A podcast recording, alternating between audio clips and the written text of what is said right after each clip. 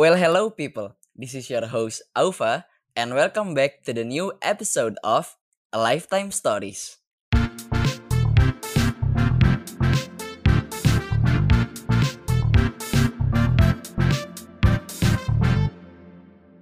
Halo semuanya, balik lagi bersama gua, Aufa. Akhirnya setelah 8 bulan gua gak ngetek podcast, dari pertama gua ngetek podcast itu kalau nggak salah bulan April itu podcast eh apa episode itu tuh kayak teaser pengenalan tentang podcast gue ini. Terus gak berjalan selama 8 bulan. Akhirnya di bulan November ini gue berkesempatan untuk eh, ngetek podcast episode pertama. Nah di episode pertama kali ini gue kebetulan nih kedatangan tiga bintang tamu yang memiliki background pendidikan yang sama yaitu dari boarding school. Kalau gitu gue sambut dulu ya ini bintang tamu gue ya selamat datang buat Alpan eh, Adit sama Zarvan Iya. Ya, Nah sebelumnya boleh dong perkenalan dulu.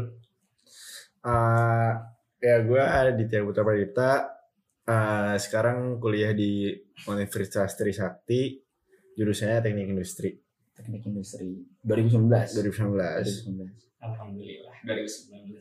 Kalau lu kok? Uh, kalau gua nama gua Zarvan Ridwan Fari. Sekarang lagi berkuliah di Universitas Surya Dharma ya, nempel sama Bandara Halim. Jurusannya uh, Aircraft Maintenance Trading Organization. Oh itu Tentang Universitas Dirgantara berarti ya? iya tentang pesawat gitu lah pokoknya. Oke. Nah yang terakhir nih, kalau lu Alvan? Ya, gua Alvan Fadlur. Sekarang gua masih nunggu kuliah tahun depan sih SPM 2021.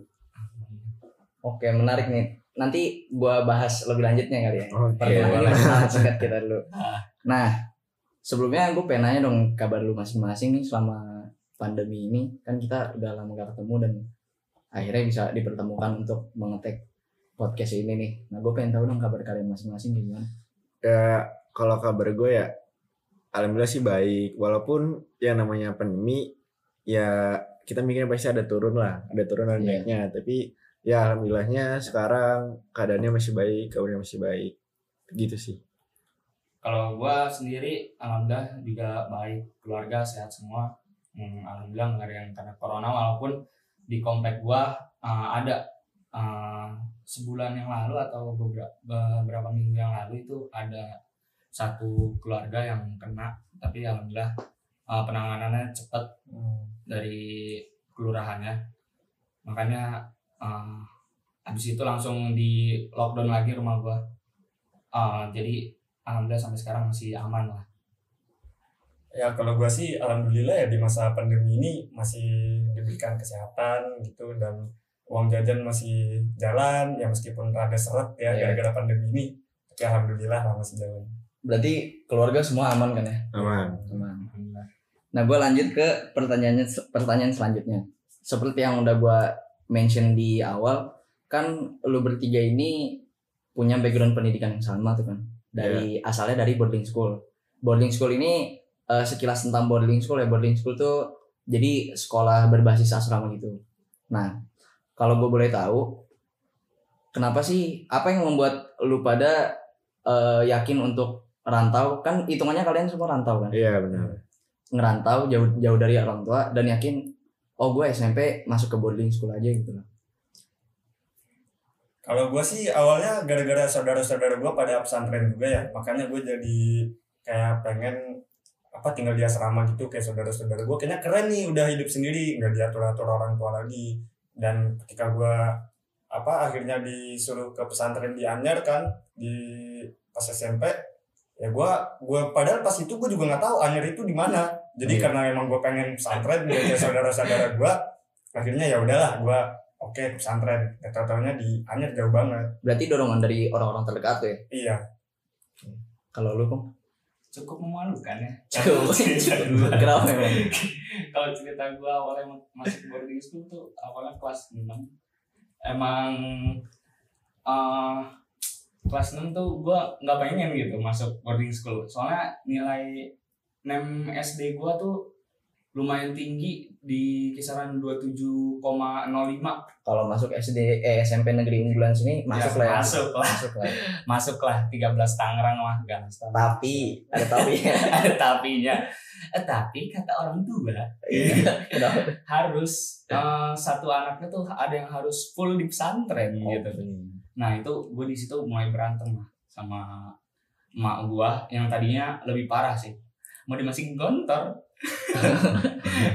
lebih parah lagi kan Tapi sebelumnya lu ini udah ada gambaran tentang boarding school. Nggak. Lu ini yang pertama kan? anak pertama gue Oh, udah. percobaan lah Oh, test drive test drive oke. ya jadi eh, waktu itu udahlah akhirnya putusan ya jadinya di Nur, di Nurul Fikri Anyer waktu nyampe sono tuh eh, kan kita ada ini ya kayak semacam apa eh Matrix. ya kayak pengenalan pengenalan sama lingkungan. adaptasi sama Ya, adaptasi buat adaptasi.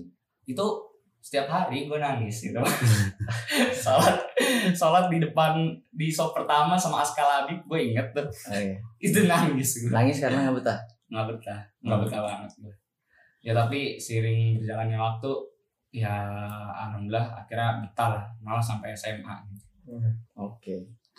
Eh, kalau gue ya kenapa gue masuk pesantren Nurul Fikri terutama soalnya kakak gue itu alumni juga Nurul Fikri Oh. jadi dulu gue kalau nganter kakak gue tuh gue sering lihat lah jalan-jalan ke pesantren gimana sih Mm-mm. dan itu kan kakak gue cewek jadi di lingkungan yang tolibahnya yang ceweknya Iya. nah terus gue waktu itu gue pengen ngajak gue pengen ngajak bokap gue kayak ngeliat lingkungan cowoknya itu kayak gimana sih Mm-mm. Akhirnya gue ngeliat ada lapangan bola yang ternyata di situ itu bener-bener ngehook gue kayak ya ini alasan gue masuk pesantren tuh ya gue pengen main bola di lapangan bolanya Itu yang buat lu itu yang pengen itu nah tapi itu kan ya sekitar kelas 5 SD kelas 6 SD otak gue udah berkembang lagi kan Iya. mikirnya tetap masih pengen tapi Hmm. itu lapangan bola tuh tetap jadi kenapa gue pengen ke situ tapi ada satu lagi nih soalnya sebenarnya gue cuma pengen ngincer pengalaman di pengalaman sama pengen bebas aja dari orang tua waktu itu Oke. jadi di situ gue emang gencar banget masuk pesantren nah kenapa Nurul Fikri sebenarnya sebelum Nurul Fikri itu gue udah ke Albina nama pesantrennya tapi Apa? Albina. Albina Albina di Karawang pas gue ke sana Karawang. Terus gue ke sana pertama panas banget kan. Pas itu pas tes tes pertama kali tuh panas. Terus pas awal masuk tuh mobil gue masuk kan tanya kak ini emang yang tempat ceweknya di mana ya? Oh ini mah beda kawasan lagi 3 km dari sini kalau nggak salah. Di situ ah udahlah skip banget ini kalau udah kayak gini. Wah, Iya. niat lu bener tuh. Tapi pas pas tes Iya. pas tes akhirnya bener nggak lulus kan. Gak Oh, lulus, akhirnya ya udah Nurul Fikri gitulah kira-kira. Tapi itu Nu- Nurul Fikri itu jadi pilihan pertama lo. Ya kalau gue sih emang dipilihin orang tua dan gue nggak tahu tiba-tiba masuk aja udah. Maksudnya sebelumnya lu tuh ada tes di tempat lain gak sih? Oh, kalau gue nggak sama sekali gue dulu. Itu doang. Iya. gua ada gua ada Kalau di Darul Quran Mulia terus gimana? tapi akhirnya nggak jadi soalnya orang tua gua ya udahlah di Nurul Fikri aja ya, padahal di mana pun pesantren tetap terpaksa dong Kalau lu tadi itu Albina itu ya? Kalau gue tadinya ada Albina itu kan pesantren sama satu lagi ada SMP swasta Islam gitu. Nah, kenapa gue gak mau masuk situ? Soalnya emang gue pengen buat masuk pesantren, pengen pengalaman itu loh beda Hmm. pasti kan. Nah itu gue pengen cari itu sih. Karena lapangan bola juga. Karena lapangan bola. bagus Nah, kan akhirnya lu pada ini memilih untuk yakin ya udah gue di boarding school. Pasti walaupun lu udah yakin masuk situ, ada dong liku-likunya buat lu beradaptasi sama lingkungan baru. Nah, boleh dong ceritain cara adaptasi lu tuh di sana kayak gimana kayak semisal nangis sebulan gitu atau gimana? gua ya Iya boleh dari lu dulu, Bang. kalau gua tuh awalnya waktu ada English camp ya itu waktu bulan puasa ya itu kan Iya. itu mah full nangis parah itu mah sampai apa yang awalnya tuh eh, sampai ini gua gua bawa bukunan buku tahunan SD gua tuh gua buka itu di kasur tuh gua buka terus tuh Biar apa? biar ngilangin kangen sama temen gua kan Oh, Eh, emang lebih kangen sama teman bukan sama orang tua. sama juga sama awal-awal mah kayak waktu ditinggal orang tua pertama ah, ya udahlah pulang aja gitu kan Hmm. tapi waktu udah sorenya gitu misal kan Hmm. waktu udah malam itu eh, cukup sedih sih. Buat gue yang dari dari kecil sampai gede sama orang tua terus ya nggak nggak pernah kayak tiba-tiba orang tua gue misal pergi ke luar negeri ke mana terus gue dititipin sama nenek itu nggak pernah gue jadi full sama orang tua terus. Makanya eh, cukup sedih lah. Cara gue beradaptasi gimana?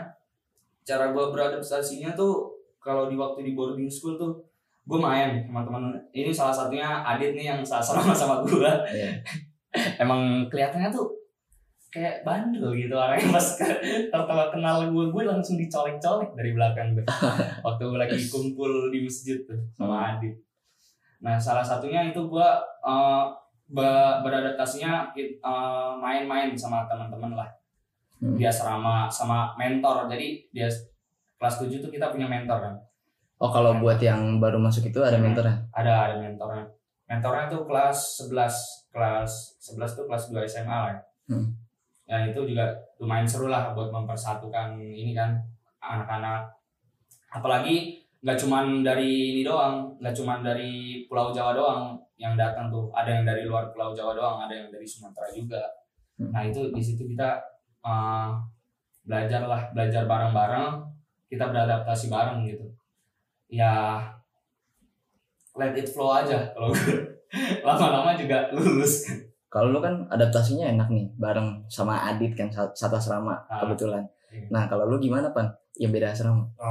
kalau gue sih awalnya ya gue gue nggak pernah sih sampai yang nangis nangis gitu beneran dan gue ngerasa awalnya enak aja sih jadi nggak diatur atur orang tua gitu kan Hmm.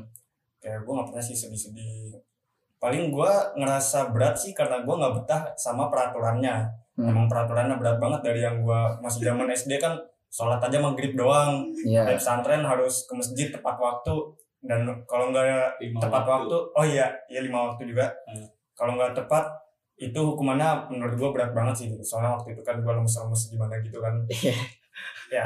akhirnya seiring berjalan waktu sih gue menemukan teman-teman gue teman-teman bandel gue yang sama-sama nggak mau diatur ya akhirnya gue ngerasa apa gue gue hindarin lah peraturan-peraturan. Dan gue ngerasa betah aja gitu. Gue malah sampai ngerasa kayak pesantren ini yang bener-bener rumah gue daripada rumah gue yang asli gitu. Karena emang hidup gue tuh kayak sama teman-teman gitu. Berarti kalau permasalahan kayak homesick atau kangen orang tua itu awal-awal bisa dibilang nggak ada gitu ya? ya sedikit lah mungkin gue Ah. kalau sedih-sedih juga nggak sampai nangis sih gue cuma kayak ngerenung ya pasti ada lah namanya anak Berharap. Iya sih. Iya benar benar benar. benar. Nah, eh lanjut itu kan kelas 1 SMP. Habis itu ini masa masa masa adaptasi lo ini kan udah tuh kelas 1 SMP kan. Pas masuk kelas 2 tuh kalau nggak salah kita ada acara tahunan ya. Iya. acara acara Acara tahunan namanya kayak acara eksternal SMP gitu. Hajatan tiap angkatan lah ya, namanya spesi. Spesi Nah. Seven. Iya, Spesi Seven. Nah, waktu Spesi itu kontribusi lu sama acara angkatan itu masing-masing tuh eh, di di bagian apa aja sih Iya, kontribusi lu dulu buat, aja. buat Nggak. acara angkatan itu? Kalau yang buat spesi ya, Hmm. ya gue lucunya gue waktu SMP tuh kurang aktif aja sih di bidang organisasi sebenarnya. Jadi dulu waktu gue SMP emang salah sih tujuan gue di awal cuma nyari pengalaman bukan belajar. Hmm. Jadi menurut gue gue pengen nyari pengalaman bermain sama sama teman-teman gue daripada gue berorganisasi. Hmm. Terus ya udah akhirnya osis gue gak masuk di spesi akhirnya gue cuma jadi ya ibaratnya anggota lah Anggota. anggota waktu itu tuh apa sih anggota panitia futsal jadi Oh. Ya di situ gue cuman kayak kerja gue tuh hari H jadi kalau dari diri gue sendiri gue kurang lah kayak apa ya kontribusinya kurang terus kayak vibe spesi ke gue sendiri tuh masih kayak oh ya udah spesi gitu doang Iya. bukan kayak spesi itu acara gede segala macam Mungkin sejalur sama keinginan lu masuk pesantren tadi kan gara-gara Iya. lapangan bola, ya panitia futsal. panitia futsal mungkin gitu Kalau lu gimana, Bang? Kalau gua ah, gua juga sama sih. Gua itu kelas 8 pokoknya SMP tuh full gua kayaknya masih adaptasi ya di pesantren tuh. Hmm. Masih Lama nyari banget. tempat eh, emang masih nyari yang aman lah. tempat yang aman itu di spesi gua jadi panitia K3 K3, K3 itu apa? kebersihan apa sih kebersihan keamanan sama ketertiban kayak Oh, kalau nggak salah ya itu udah lupa dengan ketua bernama Kasyafi yang dulunya oh iya, iya, ingat gue ingat. Malabar loh pokoknya orangnya Nah tapi ini menarik nih. Waktu gue spesi itu gue inget banget. Alpan ini jadi panitia dekorasi dan dokumentasi. Hmm, jelas Nah itu tuh gimana ceritanya sih Pan? Kok lu bisa masuk ke kepanitiaan itu gitu loh? Bisa jadi apa namanya anggota panitia dekorasi dan dokumentasi. Oh, eh, emang pas itu posisi gue juga nggak tinggi kan di kepanitiaan itu dan kontribusi gue juga jadi nggak banyak. Mungkin hari hana doang gitu yang banyak sebelum sebelumnya kayak kurang. Soalnya pas itu ini sih gue lagi zaman zaman pengen belajar kamera gitu fotografi, gue belajar fotografi. Ya karena itu gue ditarik. Padahal mah gue nggak bisa juga sampai sekarang. Tapi lu kalau kalau gua nggak salah ya, correct me if I'm wrong. Lu tuh dari SD tuh udah sempet nyoba-nyoba belajar buat Photoshop gak sih? Iya, gue emang dari SD ini sih edit-edit foto pakai Photoshop. Apa karena itu lu akhirnya memilih untuk mau gue masuk dekorasi dokumentasi kali? Iya juga sih. Dan karena itu juga dan karena gue waktu itu punya kamera kan, akhirnya gue nyoba-nyoba belajar foto. Akhirnya itu juga karena itu gue ditarik. Em, masa-masa yang menurut lu pada tuh di boarding school nih waktu SMP yang nggak bisa lu lupain tuh waktu kelas berapa? Kalau gue sebenarnya ada dua masa sih. Masa pertama ya masa awal kita awal-awal masuk kelas 7 itu kan ya yang namanya perubahan hidup tuh signifikan. Yang tadinya lu enak di rumah, terus masuk pesantren yang kayak gitu. Maksudnya jauh dari orang tua, makannya seadanya, ya Hmm. gitulah. Itu itu pengen banget sih. Terus yang kedua tuh ada di masa kelas 9. Sebenarnya di dua masa ini yang paling gue ituin itu tuh paling gue inget tuh masa kelas 9. Jadi ini tuh puncaknya. Hmm. Anehnya ini masih selaras sama tujuan gue tuh di awal. Gue cuma ngincer pengalaman. Jadi di situ mau UN kayak mau ada TO segala macem yang berhubungan dengan edukasi atau akademis lah. Ya gue skip banget. Maksudnya ya udah gue mending main nyari pengalaman. Ya bandel sekarang aja lah. Nah, di situ akhirnya gue temenan lah sama temen-temen gue yang kayak gitu Hmm. tadinya tuh gue udah pengen ditarik sama temen temen gue yang ibaratnya ambis lah pengen Ambis. UN gitu kan terus kayak pas gue pengen ditarik ke kamarnya temen gue yang bandel narik gue juga. Situ gue situ gue disuruh milih "Lu mau yang mana dit? Kalau sama kita mah tetap belajar kata dia mah gitu kan. Ya udah gue malu aja kan asik tuh. Tapi tetap belajar iya belajar. Belajar main kartu. Ya gitu tapi ya itu kelas 9 nggak bisa dilupain sih. Soalnya itu juga masa adaptasi gua itu kita udah senior banget lah jatuhnya di SMP terus ya itu di situ menurut gua masa-masa tersenang gue sih. Jadi peraturan gue udah berani ngelanggar tahu nih sistematis. Ini kalau pesantren tuh kayak gini oh berarti gue tahu nih ngelanggarnya harus kayak gini kayak gini kayak Iya. gini. Di situ nyari pengalaman sih banyak sih di situ. Paling gitu. Bener sih. kalau gue yang paling berpengalaman kelas berapa? Iya. kayaknya kalau SMP dibilang kurang ya gue emang di SMP tuh gue apa Anak bawang. iya Pamangan Pasif. sih. pas pasif banget sih gue mm, pasif banget kalau di SMP tuh ya apa main sama temen juga sampai kelas 9 juga eh, lumayan jarang gitu gue bisa dibilang eh, anak kamar gitu kan Mm-mm. kerjanya di kamar terus walaupun Doa ya. iya enggak anjing baca buku. Eh, enggak enggak gue dulu enggak enggak suka baca buku kan. Tapi nyoba eh, nyoba baca buku tuh gue mulai kelas 9 yang yang menurut gue paling berpengalaman sih kelas 7 sih bener. Gue tuh waktu masuk NM tuh pertama kali inget banget gue sama Askal Habib no Eh, gue sama Askal Habib tuh pengen nyobain semua ekskul di sana. Supaya dapat Kesampean. apa supaya dapat eh, kayak misalnya ada bajunya atau enggak ada jasnya gitu Oh tujuan masuk semua ekskul tuh biar dapat iya atribut. dari merchandise Oh gitu. iya dari merchandise.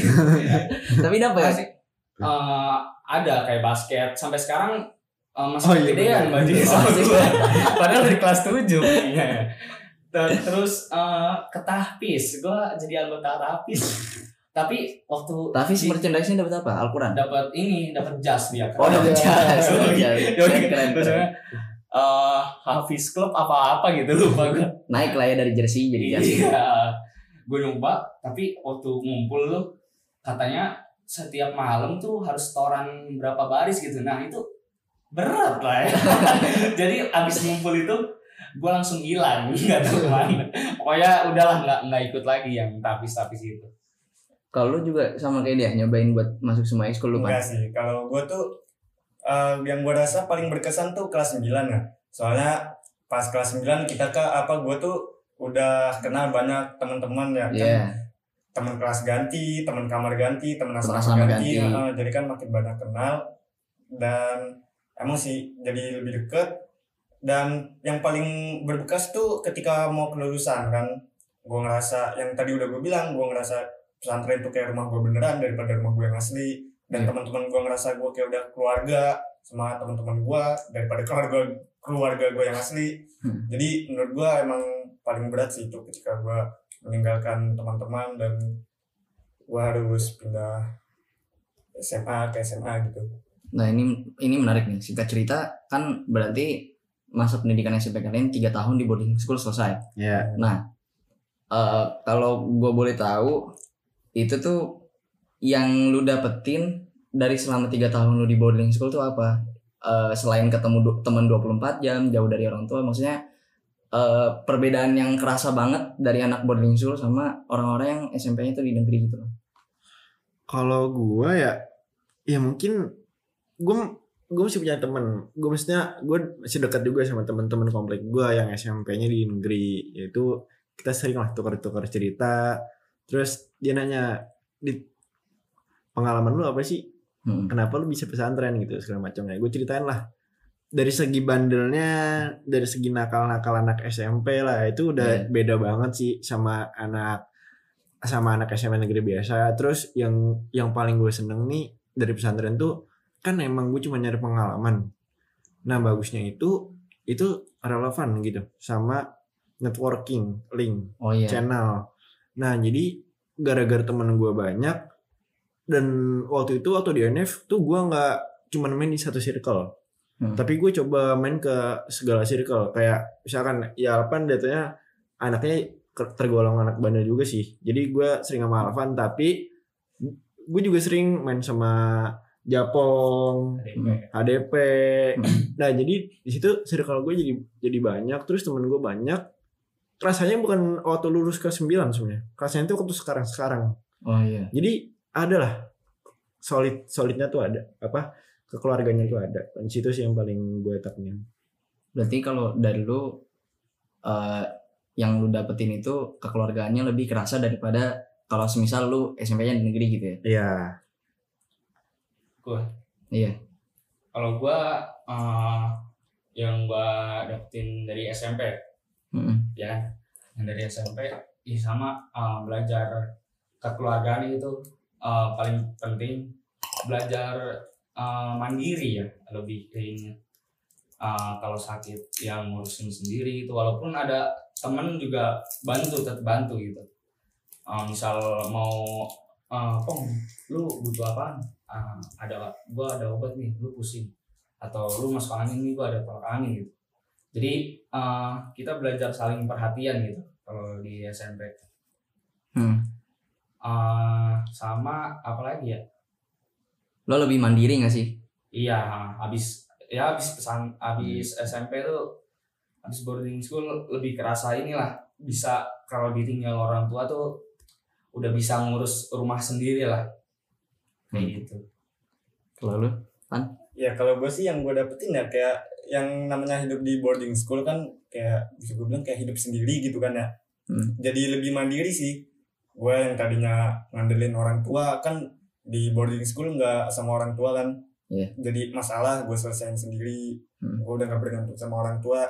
Dan karena di situ kan juga apa adanya ya kita sama semua dari makan sama semua.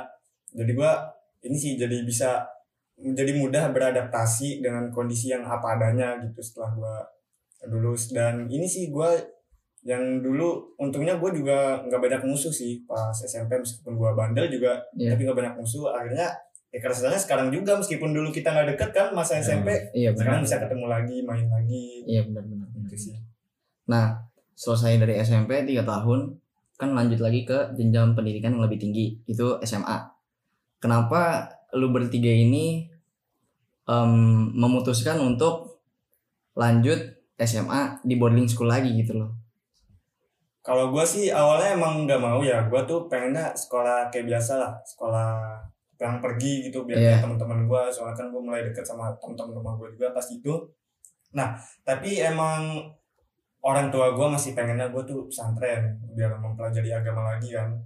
Eh, ya udahlah, karena gue mikir SMP juga gue dari boarding school juga kan kayaknya nggak masalah lah tiga tahun SMA lanjut di boarding school paling uh, nggak beda jauh lah. Dan soalnya gue ngerasa di SMP gue nyaman banget sih selama boarding school kan ketemu teman-teman kalau gue gitu sih. Karena lu bilang tadi pesantren tuh udah kayak rumah lu kan, iya. Makanya lu lanjut lagi boarding school SMA. iya. Ya, kalau gua eh, ada yang unik sih di sini. Jadi waktu kelas 9 kalau nggak salah itu eh, kelas 9 atau kelas berapa? Lupa gua. Gua nelpon kan orang tua gua. Eh, eh, bi ke bokap gua. Bi, eh, Mas nggak mau ini apa nggak mau sekolah di NF lagi nggak mau boarding school gitu mau sekolah biasa lah swasta pilihannya kata bokap gue cuma dua kalau nggak di boarding school iya nggak lanjut SMA dong. Dari Berarti itu lu udah kayak dihadapin sama pilihan yang ya udah lu boarding school lagi. pasti udah pasti. Atau tidak SMA ya udah mau nggak mau ya gue ambil lagi. Soalnya Lu gak nyoba udah- tuh, udah- lu gak nyoba jawab. Ya udah nggak nggak SMA nggak apa-apa enggak gue soalnya Kalau gue nggak SMA kayak gimana ya gue ntar ya. apa iya gue gue mikir masih kayak gitu sih belum mikir panjang lagi. Hmm. Jadi ya udah abis itu gue lanjut di Nur Fikri Boarding School Anyer lagi lanjut SMA yang lebih berkesan nanti Lebih berkesan. lebih berkesan banget Oke. Lanjut. Kalau gue kenapa kenapa gue milih NF lagi sebenarnya masih selaras sih sama yang tujuan gue di awal banget yang gue injak pengalaman. Jadi ternyata pas gue kelas 9 semester 2 tujuan yang itu udah gue lupain. Gue udah mau fokus lah, mau Hmm. fokus cari SMA yang benar, SMA yang bisa bikin gue berkembang buat akademisnya utamanya.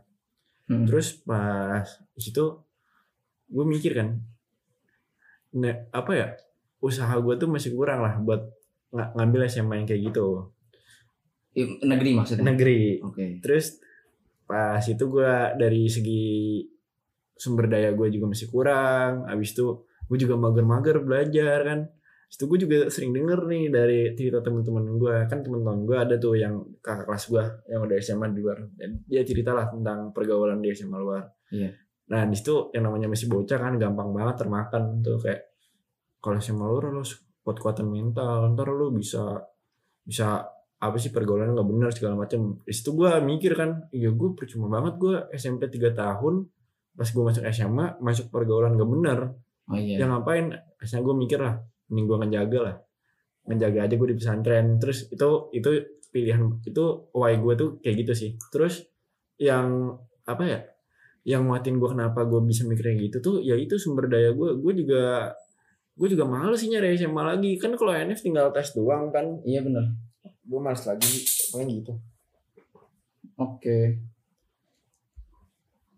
Hmm, SMA lanjut nih ya singkat cerita Eh, SMA kan tadi eh, lu pada lanjut boarding school lagi. Hmm. Nah tadi lu sempat mention ini pong, lu bilang lu nemuin pengalaman yang lebih baru lagi gitu loh. Nah itu tuh kayak gimana maksudnya? Di SMA. di SMA pertama ketemu teman baru ya yang kita kan udah udah lama lah di SMP kita udah tiga tahun kita jadi lebih inilah lebih bisa kayak ngajarin gitu ke teman baru yang teman baru kita yang baru masuk di SMA kebetulan kita tuh gue sama Adit tuh angkatan gue itu dipisah SMA-nya tuh jadi anak baru sama anak baru misah sama anak lama anak lama gitu Dipisahnya maksudnya? dipisah asramanya Oh, asrama. jadi agak susah lah kita saling baurnya gitu Oh, iya. baurnya itu harus ketemuan harus misalnya main bola bareng gitu. Nggak Hmm. kan kalau asrama ya 24 jam kita bisa kenalan kan lebih enak lagi. Hmm. nah itu anak barunya tuh unik-unik gitu. Unik-unik. kayak bisa disebut Sultan Fauzan Elba gitu. Kenapa tuh kalau gitu? itu, itu unik banget orangnya. Kayak Ejib Jibril juga. Itu pokoknya wah pokoknya temen baru. Itu asik-asik banget.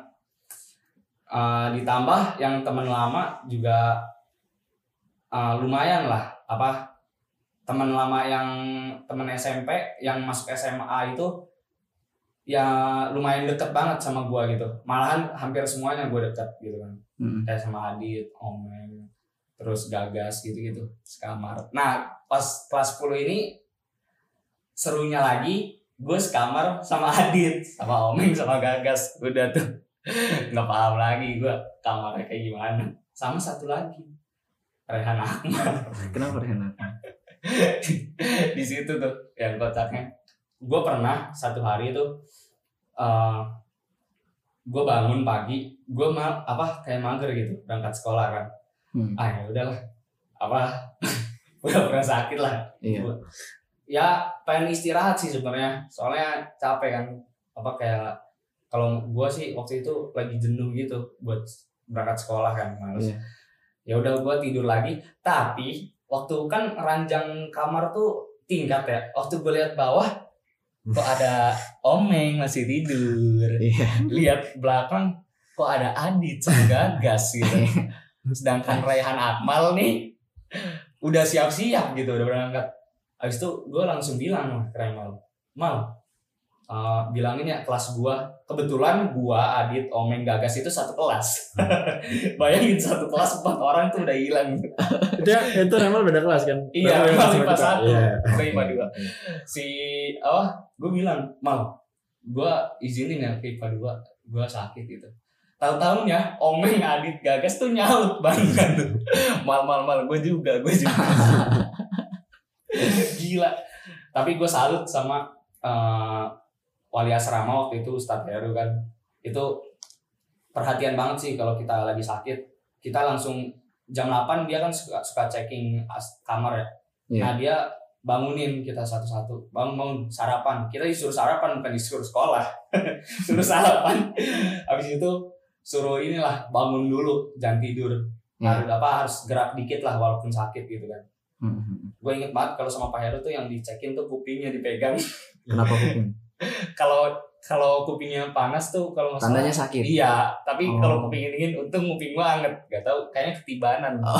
Bantal makanya anget kuping gua. Nah ini menarik nih kan eh lu berdua Adit sama Japong kan SMA-nya bareng lagi. Iya. Nah kalau lu gimana pan? Lu kan SMA-nya misal nih sama kita kita nih kan, Iya. tapi masuk ke boarding school lagi. Iya. Nah itu perbedaannya gimana sih eh, boarding school yang di NF sama SMA lu? Hmm, emang beda banget sih kalau dari boarding school gua aja ya kayak emang gua angkatan awal-awal juga jadi untuk peraturan masih kayak nggak jelas dan teman-temannya emang masih sedikit sih. Jadi pas itu gua juga bagajulan Hmm. gitu kan. Tapi ya perbedaannya ya gua sebenarnya sama-sama aja sih sama-sama aja di boarding school Iya. cuma beda lagi temen-temennya kayak gua ngebangun lagi dari awal gitu Hmm. pertemanan gua. Adaptasi lagi berarti lu ya? iya Ketemu sama orang-orang baru. Berarti tadi lu bilang lu tuh angkatan awal-awal, berarti tuh berarti lu masuk SMA baru sih? iya baru Oh, oke oke oke oke. Nah, ini SMA ini kan pemikiran kita tuh semakin matang ya karena Hmm. bakal lanjut ke jenjang pendidikan yang lebih tinggi lagi namanya universitas, Iya betul. perkuliahan. Nah, kalau gue boleh tahu persiapan kalian selama apa namanya eh, SMA itu buat ngadepin yang namanya dunia perkuliahan kayak kan kita bakal ngadepin yang namanya eh, SBMPTN, ujian UN. ya UN, terus ujian mandiri masuk ke kampus-kampus, SNM. SNM. Nah, itu persiapan lu itu di boarding school itu gimana buat ngadepin SBM, SNM itu segala macam. Aduh.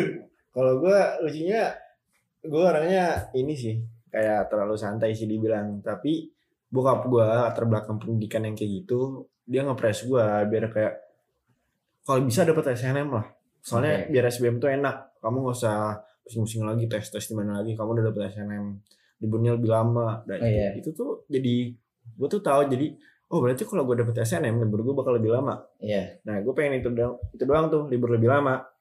Nah, akhirnya itu jadi tujuan awal gue pas masuk SMA. Kan gue mikir waktu kelas 9 SMP lah, gue terlalu main-main orangnya. Terus gue berkembang lah. Ini otak gue berkembang kan kayak gue harus punya target nih. Target di mana gue bisa ngembangin diri gue, bisa ngembangin orang tua gue. Hmm. Akhirnya itu gue punya target kelas 10 sebelum masuk NF tuh gue udah bilang ke diri gue sendiri kalau berubah lah kayak akademis lu ditingkatin lu bisa sebenarnya dan oke gue coba gue mulai tuh kayak kayak mau out gitu dari circle circle nakal gue tuh Iya. kayak gue duduk tuh udah bisa ah, itu awal banget semester satu tuh Iya. Oh. padahal awal, enggak sih pas awal banget tuh masih nyampur sih tapi pas udah kenal udah dapet temen nih teman baru yang satu tujuan gue misah Hmm. nah pas udah misah gue mending temenan sama dia kan satu tujuan sama gue Hmm. pas udah misah belajar tuh semester alhamdulillah 10 besar tuh rankingnya kan Itu kelas satu SMA tuh. udah satu SMA Oh, di mantap. semester satu terus pas semester 2 kayak bosen juga belajar mulu kan Iya. Terus akhirnya ada tuh temen gue satu lagi, dia juga ambis tuh di awal. Terus dia bilang ke gue, Dit, eh Dit kita ambis. Ambisnya gimana? Duduk di, duduk di depan, paling depan. Tapi satu pelajaran aja kita coba dulu. Cobalah tuh satu pelajaran kan. Eh, nggak kuat, pusing kan, langsung skip sekolah abis itu kan. Nggak sekolah lagi. Ya tapi gila, abis itu sebenarnya persiapan gue udah kelas 10, terus gap lagi gara-gara gue mikir gue itu bosen dan gue gue main aja lah sekarang. Aktivitas gue sekarang eh, organisasi lah. Ya udah gue mikirnya ntar dulu gue kasih gap tuh. Akhirnya kelas 12 kelas 12 gue belajar lagi buat persiapan SNM SBM gitu gitu sih. Berarti itu emang lu udah ngerencanain dari awal karena terpatri sama eh, omongan orang tua lu bilang SNM tuh enak lu bisa SNM lebih lama. iya betul Oke. Kalau persiapan lu gimana, Pong? Ah, persiapan apa? Buat ngadepin SPM, Buat ngadepin SPM. SNM. Ya seperti biasa ya. gua SMA tuh masih inilah pikirannya masih mau main, masih apa nggak terlalu fokus lah Bela- belajar sih belajar. Gua tetap kayak orang biasanya belajar. Kalau ada ulangan matematika, gua juga belajar. Gua buka buku pasti. Tapi eh, kalau overall gua lebih banyak mainnya ya. Hmm. gue juga nggak dibilang nggak nggak pinter-pinter amat lah dibilang pinter enggak dibilang bodoh juga enggak jadi standar gitu kalau di kelas Ah, kalau gue waktu pengen SBM ya waktu itu gue kelas 12 tuh gue lupa pemilihannya yang ma- masuk boleh SNM gitu kayak gimana Oh iya. tapi gue waktu awal tuh udah masuk jadi gue udah udah Masuk seneng lah. lah ya. Iya, itu Hmm. gua waktu kelas 12 semester 1 gua udah pengen ningkatin tuh nilai gua kan. Nilai Iya. gua tuh udah udah kayak gini nih, udah naik-naik terus lah. Grafiknya meningkat lah. Nah, dari Iya. kelas 10 tuh naik terus grafik gua. Terus kata-kata kata alumni juga kan kalau grafiknya naik terus tuh bisa bisa paling dipilih gitu kan. Buat SNM. Ah, Hmm. bisa pilih. Eh tahunya kelas 12 turun dong. Kenapa kok bisa turun? Gak tahu gua. Pokoknya pokoknya turun habis itu gua langsung ya ya udahlah nggak nggak bisa SNM nih kayaknya. Nggak terlalu berharap di SNM. Iya, nggak nggak terlalu berharap juga. Ya udahlah SBM. Terus gue juga background gue tuh udah udah kepikiran pesawat gitu.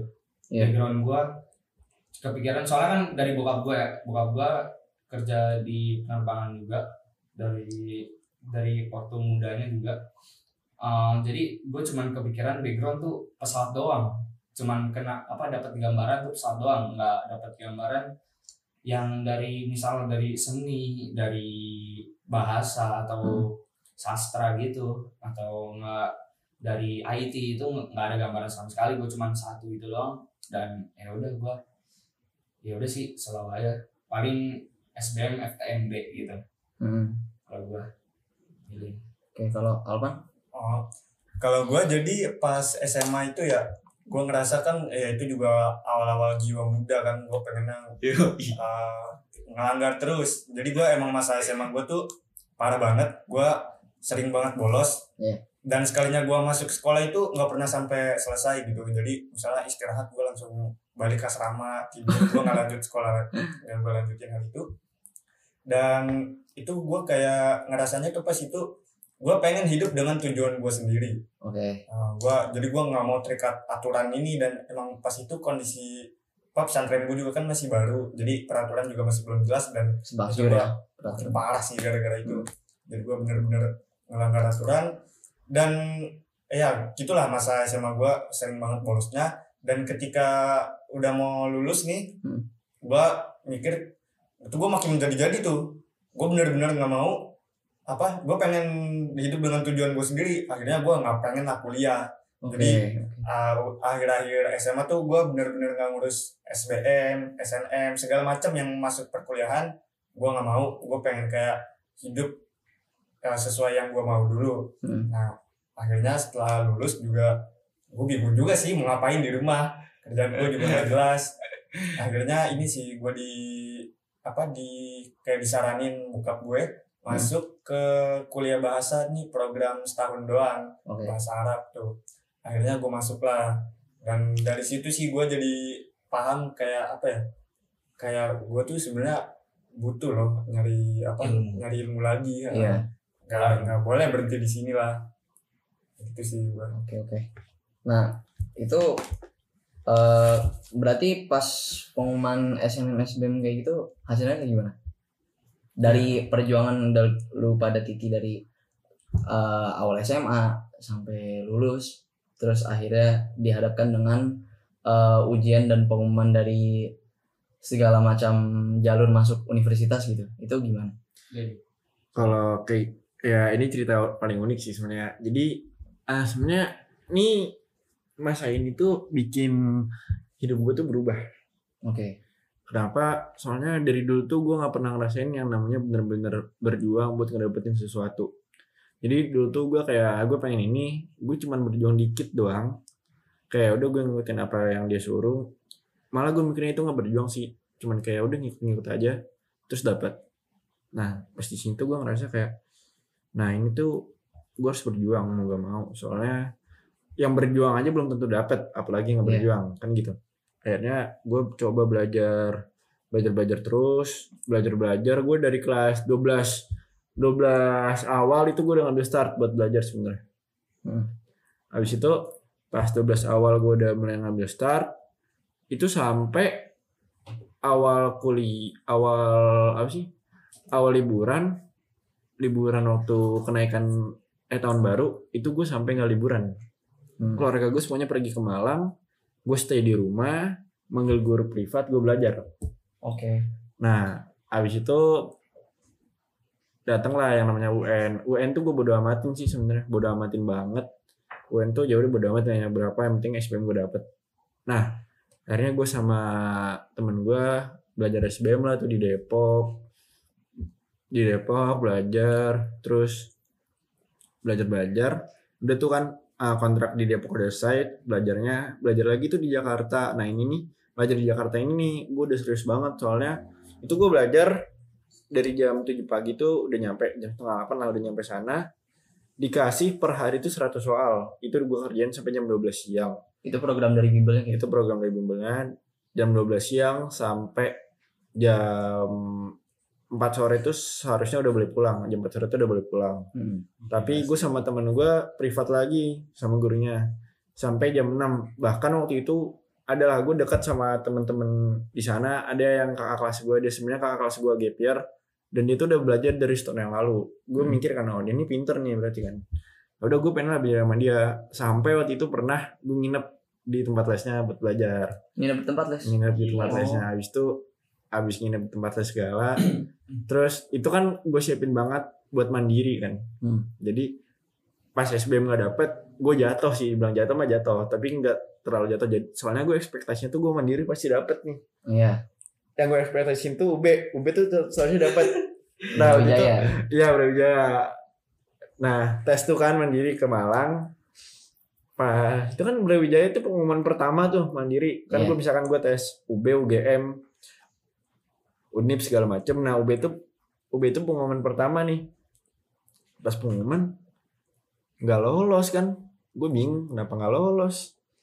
Padahal apa ya eh, cuman ini harapan gue buat masuk PTN pas nggak lolos hancur gue jadi pas abis itu gue nggak lolos. Jam 5 subuh tuh pengumuman keterima nggak keterima UB jam 7 pagi gue tes undip nah itu gue gue lagi hancur-hancur It- itu langsung itu tes undip gue kayak gue bilang lah ke nyokap gue kayak maaf Gila. mah kayak nggak bisa ngebanggain Heeh. UB nggak lolos kemarin bayar bimbel mahal-mahal bayar perjalanan ke Malang mahal-mahal terus nggak lolos UB terus gue bilang Adit nggak pede Adit nggak pede kalau mandiri yang lainnya lolos Hmm. dan nyokap gue bilang ya mama nggak pernah maksa kamu sih buat belajar kamu yang mau.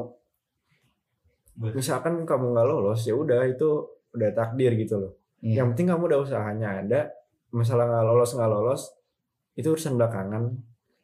Yang penting kamu yakin pilihan nanti itu pilihan yang terbaik gitu aja. Dan gue itu kayak sedikit tercerahkan lah. Ini gue tes undip pas pengumuman lagi nggak lolos UGM nggak lolos ya gue makin bingung lah. Terus ada lagi nih tes UPN tuh tes lagi nggak lolos. UPN Jakarta. Open Jakarta. Tes Hmm. lagi nggak lolos. Akhirnya temen gue bilang "Di- udah di swasta aja Trisakti kata Iya. gue gue gak mau Trisakti gue gak mau swasta.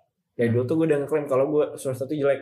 Oke. Itu salahnya gue gue gak mau swasta gitu kan. Akhirnya nyokap gue bilang udah kamu tes swasta aja. Terus gue bilang ya udah ya udah. Ya udah iya. Ya gue cuma ngikutin doang ngomongan nyokap gue kan. Hmm. ya akhirnya pendaftaran segala macam itu kan makin SBM ya yang ngurusin nggak gue nggak ngurusin sama sekali. Hmm. akhirnya ya udah masuk tuh Trisakti. Ya pas masuk gue nyesel sih kayak kenapa sih swasta? Kenapa kagak gap year Iya. terus ya udah gue punya oh sempat kepikiran gitu tuh? Sempet kepikiran. Ya paling gitu sih. Jatuhnya tuh di situ. Kalau gimana? Kau udah ketawa-tawa aja? Iya waktu kalau gue waktu SBM itu ini sih yang seru gitu. Kenapa? Soalnya gue bimbel di Nurul Fikri lagi gitu. Oh di di boarding di schoolnya? boarding school lagi gue Oke. bimbel. Karena kalau ketemu orang luar eh Nurul Fikri apaan? Kok ada basketball? Ah, apa maksudnya ada ada ekskul basketnya? Hmm. bukan Nurul Fikri Nurul, Nurul Fikri bimbel ya? Oh iya iya, iya. masa Nurul Fikri bimbel ada basketnya gue bilang kalau Nurul Fikri itu ada juga sekolahnya gitu. Hmm. jadi eh, sekalian gitu kan. Jadi Nurul Fikri boarding school gue ini udah make eh, soal Nurul Fikri gitu yang lumayan banyak lulusannya bagus-bagus kan. Iya. tapi faktanya saya main dong. Singkat cerita di SBM tuh gimana tuh? Jadi gue eh, lebih banyak mainnya tuh. Wak- awalnya gue tuh pengen F, FTMD tuh ya kan? ITB iya doa FTMD sama Jamal oke. Doa pokoknya FTMD FTMD Jamal doang yang iya. Jamal doang. Itu yang sampai iya. Terus habis itu eh, berjalan waktu gue mikir ah, ya udahlah. Nggak FTMD juga nggak apa-apa. Yang penting gue doanya dapat yang terbaik lah pokoknya. Oke. Apa pun itu dapat yang terbaik pokoknya. Pasti yang gue dapetin yang terbaik gitu. Hmm. Eh, terus habis itu eh ja apa? Gua kan udah ini udah banyak berusaha tapi tiba-tiba orang tua gue bilang "Eh, mas kalau mas pengen apa penerbangan udah udah dicariin gitu kata bokap gue udah ada di Halim iya namanya Surya Dharma itu yang sekarang Oh, yang gua kuliah di situ Hmm. Mas jadi SBM-nya nggak usah cari yang penerbangan lagi, cari yang lain. Di situ gue bingung kan. Iya. gue nyari apa nih ya? Ya udah gue mulai di situ mulai searching lah. mana gambaran lu tuh taunya cuma tentang penerbangan doang Iya. Iya. oke oke Gue SBMPTN cari apa pokoknya gue gue tak kalau kata om gue tuh kalau mau nyari kuliahan tarik dulu dari pekerjaan yang di masa depan itu dibutuhin. Hmm. Ya oke, gue gue cari yang paling di, yang paling banyak tuh data science. data science tuh nyambung ke IT gitu. Ya udahlah gue akhirnya mi- milih. Sebelum milih gue nanya eh, nanya-nanya dulu ke teman gue kan. Padahal di bimbel gue juga jarang banget belajar gitu. Ya bimbel sampai masuk jam 8 kan tapi masuknya jam 9 kadang-kadang telat gitu. Kan soalnya malam tuh main sama temen tuh. Oke. terus habis itu eh gua akhirnya nanya-nanya IT yang bagus mana? UI katanya. Oke. sistem informasi UI katanya bagus. Ya udahlah gue nggak pakai mikir banyak kan. Kalau dapet ya alhamdulillah kalau kagak ya ya udah gitu kan. Udah ada yang penerbangan gitu gue udah selalu kan. Hmm. Eh, terus yang pilihan kedua gue masih bingung nih apa ya yang biasanya dibutuhin tuh kalau di perusahaan ini masih bikin perusahaan-perusahaan gue eh, teknik industri kayak yang menyeluruh gitu belajarnya Hmm. yang umum ya udah gue inilah gue pilih teknik industri UB sama yang pilihan pertama tuh siswa UI jadinya Siswa UI. jauh banget dari pesawat deh Oke. Nah, Terus? habis itu waktu pengumuman tuh eh gue lagi di bengkel tuh nemenin temen gue Iya. lagi nemenin temen gue di bengkel terus gue buka pengumuman nggak lolos itu kan gue buka yang lewat website UI kan Oh Hmm. iya. gue nggak lolos kirain gue yang UI doang nggak lolos oh yang UI nggak lolos Akhirnya lu punya ekspektasi kalau UB, UB ini dapet. UB dapet Iya, terus waktu waktu buka UB kok nggak ada juga? Ini salah website. Ya gue jadi ragu, ini website bener apa kagak sih. Iya. gue refresh aja tuh ada kali sampai 10 kali. Maksa banget tuh. masa pokoknya harus bisa dapet. Walaupun walaupun usahanya tuh gila banget nggak nggak nyampe batas maksimal lah. Iya. usaha gue ya abis itu akhirnya eh gak terima di dua-duanya gue lumayan ini sih lumayan lumayan jatuh lah lumayan apa kayak shock kayak paralysis ya. gitu Iya. kayak paralysis Eh, abis itu gue ya udah fokus ke yang Surya Dharma itu Hmm. buat eh, ngambil tujuannya tuh buat intinya buat ngambil license buat kerja di penerbangan license tuh kayak SIM gitu. Ber- bentuknya kayak SIM itu sya- satu syarat untuk teknisi pesawat gitu Oke. anak FTMD ITB aja kalau mau masuk airline tuh rada susah soalnya gara-gara nggak punya license itu Oke. Nah, itu ya udah gua akhirnya coba yang di Unsurya akhirnya lulus akhirnya di situ. Dan itulah yang terbaik mungkin. Iya, karena doa lu tadi Yang terbaik. yang terbaik. Iya. Alpan? Iya, kalau gua kan emang setelah SMA kan gua nggak langsung kuliah dulu kan.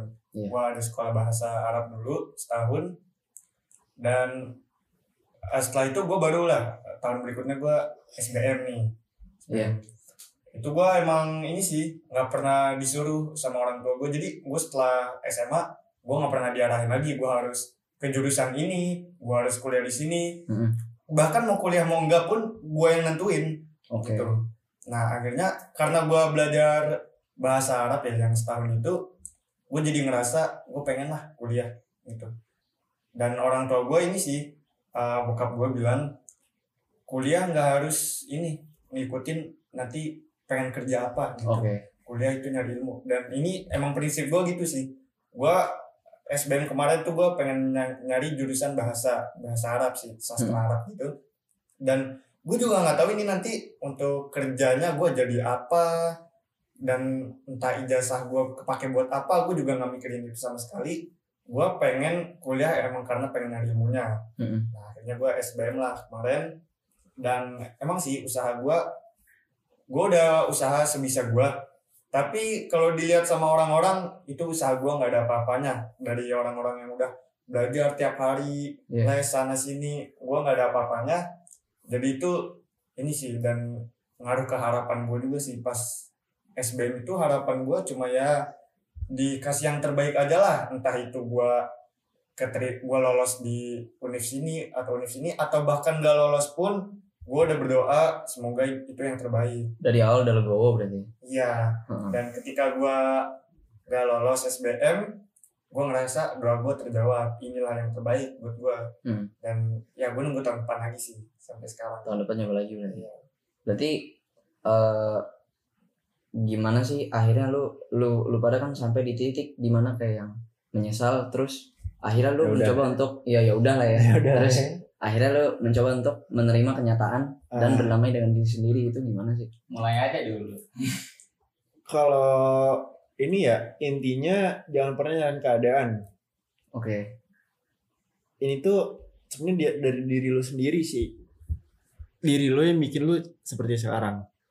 Jadi mau keadaan sekacau apa pun, kalau diri lu nya bisa, ya bisa sebenarnya. Mm. Jadi lu jangan pernah nyalain keadaan. Ya tadi kenapa gue ini bisa ke titik ya udahlah, ya udahlah gitu. Mm. Intinya gue nyesel. Ya gue gue mencoba lah buat nggak nyalain keadaan. Iya. Terus gue mikir kalau gue nyalain keadaan, gue pasti tahun ini gue nyoba SBM lagi pasti. Terus ini gue mikir apa nih yang bisa gue kembangin dari diri gue sekarang yang bisa beda dari orang-orang lain? Yang kira-kira bisa ngebanggain orang tua gue keluarga gue teman-teman gue banggain diri gue sendiri. Apa sih yang bisa? Akademis gue nggak jago-jago banget sebenarnya. Hmm. tapi gue pernah pengen dari dulu atau dari gue di NF itu gue pernah punya catatan buku.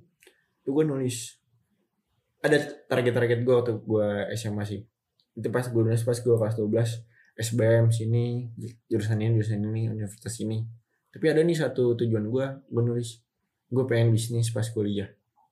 Dan itu gue lupain. Itu bener-bener ya yaudah sekedar gue tulis. Dan gue sama sekali nggak pernah mikir gue pernah nulis itu. Hmm. gue tutup bukunya ya udahlah.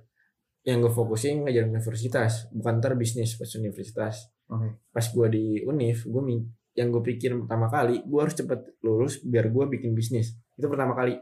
Nah ini gara-gara pandemi kayak gini akhirnya nggak tahu kenapa gue adalah hati gue tergerak buat bikin bisnis. Itu nggak tahu kenapa sumpah. Terus akhirnya gue minta lah ke Japong pong gue pengen bikin bisnis lo ada link atau gimana? Dia ngasih linknya segala macam. Dia dulu belajar di sini aja insya Allah. Ya udah gue belajar segala macam. Nah ini kebetulan banget besoknya Alpan ngajak gue bisnis. Hmm. nah itu kebetulan banget lah nah singkat cerita ya bikin konsep project bareng segala macam dengan bisnis yang berbeda. Di satu titik tuh gue lagi nulis bu nulis catatan gitu tentang teori-teori bisnis. Gue ngeliat buku kecil gue itu yang waktu itu gue tulis waktu SMA Oh iya. gue ambil terus gue ngebaca kan nostalgia aja. Iya. nostalgia aja kan. Terus ada di satu lembar di mana ada ada target gue pas gue lihat di target gue ada tulisan kayak bikin bisnis pas awal kuliah Oke. dan di situ gue kayak Titik awalnya dari situ. nah itu ini ah ya di sini kayak ini kenapa ini bisa bisa bisa Oh. bisa sama gini nih gue Oh, gue gak tahu kebetulan banget Iya. gitu ya akhirnya ya udah apa yang bisa gue kembangin kembangin jangan punya keadaan sih itu doang paling Oke mantap. Kalau Japong, gimana akhirnya lu bisa berdamai dengan diri lu sendiri yang tadinya yang tadinya nge-refresh page UB 10 kali dan sekarang lu di Universitas Dirgantara Surya Dharma oh itu eh, panjang juga sih. Gue waktu masuk tuh udah kesel gitu ya. Waktu apa? Waktu masuk tuh gue udah kesel sama sama keadaan di universitas gua yang senioritas gitu. Gue jadi gue jadi punya senior apa? Istilahnya kalau yang gue bikin senioritas sindrom gitu gue takut sama senior gue Lah, enggak maksudnya emang di Surya Dharma ada senioritas kayak gitu. Maksudnya ya ada lah apa sih? Kayak orang-orang yang kayak gitu lah ya. ada jadi waktu awal Itu tuh kayak ospek-ospek gitu ya? Ah, Ah, iya Wah iya gila iya. sih kalau waktu ospek, wah bener-bener diayamin gua. Oh gue di situ udah kesel banget. Gua udah pengen keluar Surya Dharma tuh udah total udah tiga kali gua pengen keluar, pengen nyoba keluar. Enggak, Gua bentar, bentar. Pong, berarti lu berarti lu di situ lu nggak ini dong. Lu nggak nge-expect ka- kalau lu kuliah di Surya Dharma, lu bakal kayak gitu. iya. Di awal lu nggak expect. Makanya lu pengen keluar tiga kali Iya. Oh iya iya terus. gue gue pengen pengen belajar pengen belajar apa apa pengen belajar pesawat biar dapat lisensi gitu doang kan Ah. awalnya terus uh, gue lama-lama kesel kan ya udah gue pengen keluar gitu kan terus tapi orang tua gue bilang udah terlanjur kan buat yang sekarang buat saudara Dharma ya udah jalanin aja dulu. Misalnya Nah, mau mau belajar yang lain yang lain ntar bisa lah. Terus habis itu gue mikir juga akhirnya ya udah gue berdamai sama diri gue untuk uh, tetap uh, la- lanjutin nih yang Surya Dharma. Tapi ada satu interest gue yang baru. Apa tuh? interest gue yang baru tuh sebenarnya mulai dari dari SMA ya mulai dari SMA kayak misalnya Pak Prio itu kayak ngom- ngomongin motivasi ngomongin Iya, kayak bener. bisnis gitu. Ya, itu gue interest gitu. Gue gue catet gue Pak catet Bro ini guru lu pas SMA. iya Pak Prio guru gue pas SMA ngajar matematika. Itu tapi dia suka berbagi tentang motivasi gitu. Nah itu gue sering nyatet gitu. Gue sebenarnya udah interest di situ. Tapi ya SMA kan masih lanjut main ya. Jadi belum fokus. Nah waktu lulus ini gue bingung mau ngapain nih gue apa kalau penerbangan kayak gini ditambah pandemi kan gue kira Iya. gue penerbangan tuh sustainable nggak bisa terkalahkan gitu industri yang nggak bisa terkalahkan Pas pandemi malah terpukul ya. iya yang paling terpukul terpukul. paling parah banget sampai seluruh pemerintah di eh, negara-negara lain nggak cuma Indonesia tuh ngasih bailout ngasih bantuan ke airline airline negaranya gitu Hmm. kayak Indonesia tuh pemerintahnya ngasih bailout ke Garuda. Indonesia diinjek dana Oh iya. bener. supaya nggak bangkrut terus kayak eh, Singapura Singapura Airlines juga diinjek walaupun akhir-akhirnya juga Singapurnya sendiri pemerintahnya tuh yang kekurangan dana juga Hmm. nah Oh, dari gitu. situ dari ya nah dari situ gue mikir kan apa ya yang kayaknya gue harus lakuin gue kebetulan waktu itu buka aja lagi iseng nih. Lagi mulai zaman zamannya podcast kan. Iya. mulai naik tuh podcast. Habis itu gue penasaran kan. Eh, kayaknya coba dengerin podcast deh buat ini nambahin insight baru kan. Podcast apa tuh yang lu dengerin waktu itu? abis itu gue cari eh, kan banyak tuh eh, kayak apa sih kayak genrenya gitu. Iya. kayak genrenya banyak. Terus gue cari yang ada bisnis dan teknologi Oh interest gue nyari yang gue nyari yang bisnis gue klik gue nyari apa nih fin awalnya finvolk kan finvolk Oh iya. iya. Folk Money terus gue gue coba setel kayaknya kurang gitu pembicaranya gue scroll lagi ke bawah ada judulnya anak muda miliarder itu punyanya Ko Andika Sutoro Putra gitu. Iya. punya abis itu gue dengerin lah dari episode 1 dan di situlah juga gue kayak kan kayak ada aha aha poinnya gitu Hmm. kayak Ah, iya, ah iya. gue dapet nih Hmm. kayak ini jalan gue gitu nah habis itu gue akhirnya coba follow instagramnya di situ udah ada temen gue temen SMP gue temen SMP kita nih namanya Rehan Ginanjar Oke. dia udah follow wah ada ada ada something nih kayaknya Iya. ternyata si RG ini panggilnya kan RG si RG ini udah belajarin uh, tentang investasi itu dari dia SMA dari kelas 11 kalau nggak salah Oh. dia udah mulai belajar investasi di di situ Hmm. nah gue nanya lah Gi lu udah ini udah belajar dari kapan oh udah lama kok kalau ini kalau lu mau belajar juga boleh ntar gue sharing sharing nah akhirnya dari situ gue makin interest lah ya kan Hmm. akhirnya uh, gue dari pesawat shifting ke ekonomi gitu Oke. pelajaran pelajaran IPS gue pelajarin juga gitu Hmm. sampai uh, semua apa rata-rata pelajaran IPS tuh gue pelajarin kayak ekonomi sejarah juga lumayan lah sedikit itu gue pelajarin uh, abis itu ya gue berdamai diri sama diri gue ya udah gue tetap lanjut kuliah. Tapi gue lebih fokus belajar investasi gitu.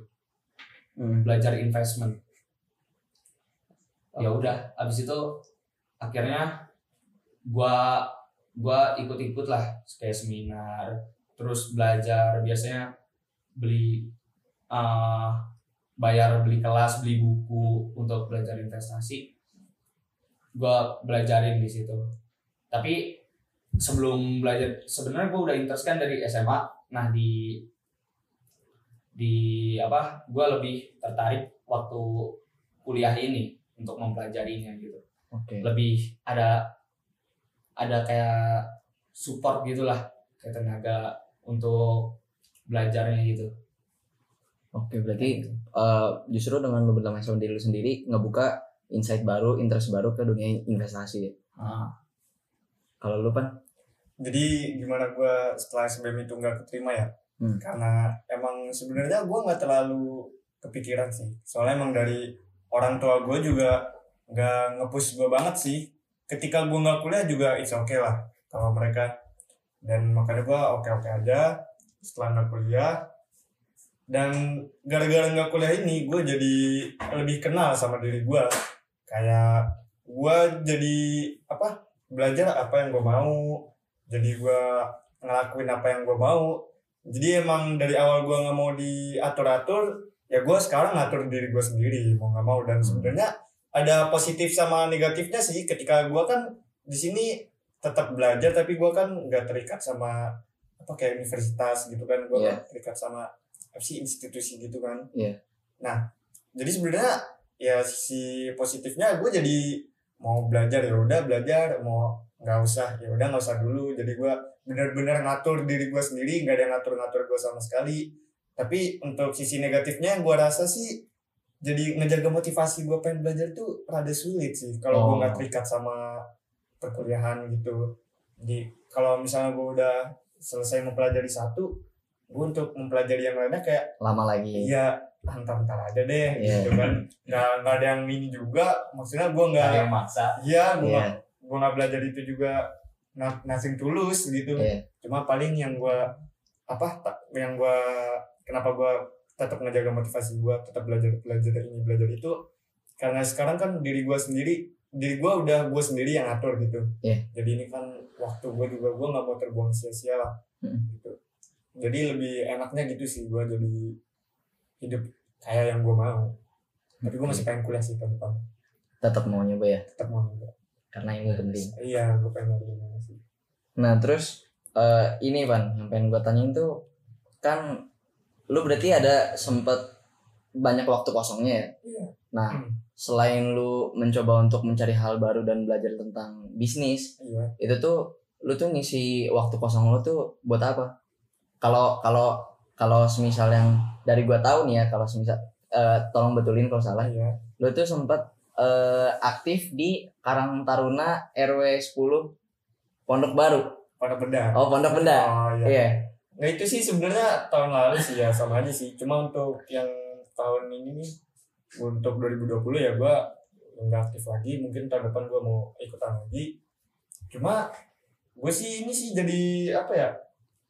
Apa selain belajar gue tuh jadi ya lebih mengenal diri gua. Jadi gue kayak sering mikir gue tuh kayak gimana sih gitu nanti mau ngapain Hmm. dan gue jadi lebih kayak deket lah ke keluarga gue yang tadinya gue udah apa SMP SMA nggak ketemu kan Iya. habis itu setelah SMA gue juga kuliah bahasa gue ngekos lagi di suatu tempat akhirnya nggak ketemu lagi ya gue jadi ini sih lebih dekat dengan keluarga gue main sama adik-adik gue sama teman-teman gue juga nongkrong nongkrong Justru dengan waktu senggang lu itu lu bisa lebih dekat sama keluarga lu ya. iya dan gue jadi lebih mengenal diri gue sendiri Pertanyaan selanjutnya nih, kan tadi eh lu cara lu cara lu bertiga untuk berdamai sama diri sendiri itu akhirnya membuka eh, jalan-jalan baru eh, terhadap interest-interest gitu ya. Kayak semisal tadi Adit eh, dengan berdamai sama diri sendiri akhirnya ngebuka jalan buat interest ke dunia bisnis. Iya. Terus kalau lu Bong kan tadi jadi lebih interest sama dunia investasi. Iya. Kalau Alpan Hmm. bisnis juga. Nah, ini pertanyaan pengen gue tujuin ke lu berdua, Adit sama Alpan. Kenapa akhirnya lu tuh memilih untuk menggeluti dunia bisnis? Sebenarnya di sini Menggeluti. sebenarnya di sini tuh ada cerita cerita unik sih. Gue bilang kayak ada kebetulan lagi di sini. Ada kebetulan lagi. soalnya ya itu gue nggak tahu kenapa mungkin ya gara-gara pandemi gabut di rumah mau ngapain? Ya Iya. akhirnya gue mikir lah. Dulu tuh gue pernah mimpi pengen bisnis. Gimana nih gue gue pengen bisnis ah ya udah. Gue juga bingung kan ah siapa tahu di rumah doang dapet duit. Kan gitu mikirnya gitu dulu. Hmm. gue ya gue kontak lah aja pong pong gue pengen bikin bisnis kayak gini kayak gini. Lu kira-kira ada masukan nggak? Hmm. terus kata aja pong nih gue kurang tahu deh tentang bisnis tapi gue ada nih linknya. Coba coba lu lu browsing lah di sini. Ya gue browsing lah di situ. Terus akhirnya gue di situ udah mulai, interest tuh bikin bisnis. Akhirnya gue mikir gue punya teman yang pernah jadi pebisnis. Ini Alpan. Oke. Nah, Alpan tuh dia pebisnis. Dia all shop dulu cuan tipis. Namanya cantik. namanya cuan tipis. Terus kayak soalnya dulu gue sering banget main sama Alpan main ML Oke. Mobile Legend pas Mobile Legend dia bilang ke gue Dit bentar ya mainnya segame aja emang kenapa pan? Gue pengen ngurusin ini ini apa all shop gue cuan tipis. Nah yang gue pikirin lu punya lu punya toko kan? Ya udah apa sih yang lu urusin? Paling pa- lu balasin chat customer doang kan? Terus gue Iya. bilang lah ke dia pan pagi-pagi kan gak ada customer Iya. ntar aja lah main game lagi ya itu Bang setan. Bang setan. Ganggu lu akhirnya tuh gak bisa. tapi di situ gue mikir kan kayak pas gue pengen bikin oh ya Alpan nih akhirnya gue ngobrol lah sama Alpan terus dia cerita ke gue tentang bisnisnya Iya. ya dia bilang gue lagi turun dit bisnis gue kayak gini yang gue pikir tuh Alpan dia mulai bisnis duitnya banyak Hmm. lapangan pas di lapangan nggak kayak gitu ternyata dia cerita kalau pelanggannya sepi gini gini gini Hmm. duit duitnya kayak gini gini oh terus gue terus gue cerita cerita sama dia sehari dua hari ketemu lagi apa ngajakin gue bisnis Oh. ya kayak gitulah ya apa nih Iya. Jadi sebenarnya emang sekarang kan yang bisnis all shop dulu gue tuh yang namanya cuan tipis udah nggak jalan lagi kan. Hmm. Nah berarti dari cerita di tadi lu semua tahu kan nggak jalan gara-gara apa kan? Iya. Emang bala ini. Iya itu salah satu faktornya. Iya bercanda. Tapi eh, ini sih kayak motivasi awal gue tuh gue pengen bener-bener mandiri ya. Gue pengen lepas dari orang tua gue termasuk di apa tuh namanya keuangan Finansial. juga. Heeh, Hmm. Soalnya kan sampai sekarang masih bergantung kan masih nyusahin lah. kalau Iya. sampai sekarang kan. Soalnya eh, kalau untuk gue diarah-arahin gue ngerasa gue udah lepas dan emang sekarang diri gue yang ngatur gue sendiri tapi karena keuangan gue masih bergantung sama orang tua ya jadi masih diatur-atur lah dikit dan gue masih tinggal sama orang tua gue kan Hmm. dan ini gue pengen bebas bener-bener bebas gue pengen berdiri di kaki gue sendiri Iya. Gitu, gue pengen bener-bener mandiri dan sebenarnya motivasi kedua gue juga belajar sih. Gue bilang ini tuh berat banget. Kita tuh pada apa gue saat gue ngajak adik kita berdua tuh nggak tahu apa-apa. Hmm. karena emang motivasi awal gue belajar jadi gue lanjut terus. Ketika ada masalah gue malah jadi ngerasa oh di sinilah gue belajar dan inilah tujuan gue gue pengen belajar. Soalnya kalau gue pengen menggeluti ya dunia bisnis gitu karena pengen nyari uang ya kalau menurut gue gue udah nggak bakal jalan sih sampai sekarang Hmm. sampai sekarang juga untungnya nggak ada malah keluar duit Iya. terus gitu kan Oke. makanya gue bilang juga teman-teman gue juga kayak Adit Ian juga kan kita bertiga sama Ian ini kalau motivasi kita bukan karena pengen belajar gue yakin kita udah gak bakal jalan lagi Iya. Gitu sih. sebenarnya itu poin yang harus dicatat kayak motivasi belajar dulu ini ini lucu pak sebenarnya soalnya Alpan bilang ke gue waktu itu gue inget banget waktu itu pas pengen sholat jumat. Terus di warung Iya. ya Alpan bilang ke gue sama Ian Dit gue punya ide bisnis. Apaan pan? Bikin jaket tracksuit gitu gimana? Terus kata gue lu mau bikin bisnis? Ya ayo gue mah. Iya. terus Ian juga gimana Ian? Ayo nggak? Ya ayo skut kan nah Iya. siapa cuma bilang gini? Gue pernah bikin gue udah pernah pu- punya pengalaman bisnis.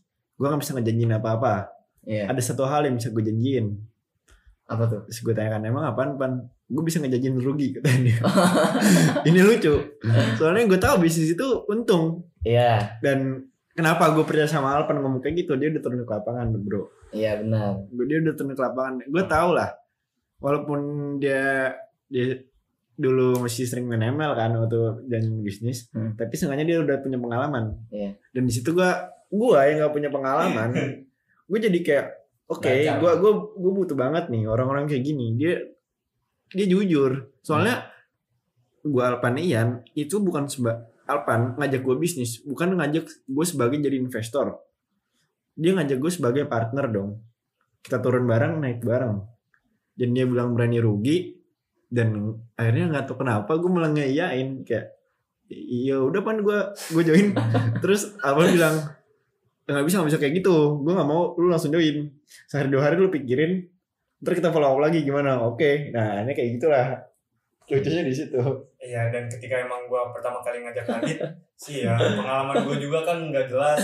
Duh, kalau ngajakin gua gua janjiin Dit nanti kita untung segini segini kita bisa begini loh party-party ah enggak. belum bisa Iya. ya ngejanji Gua kayak gitu. bilang ah, ini nggak usah mikirin untung dulu deh. Iya. Ini pasti ada ruginya gitu. Gimana lu sanggup nggak?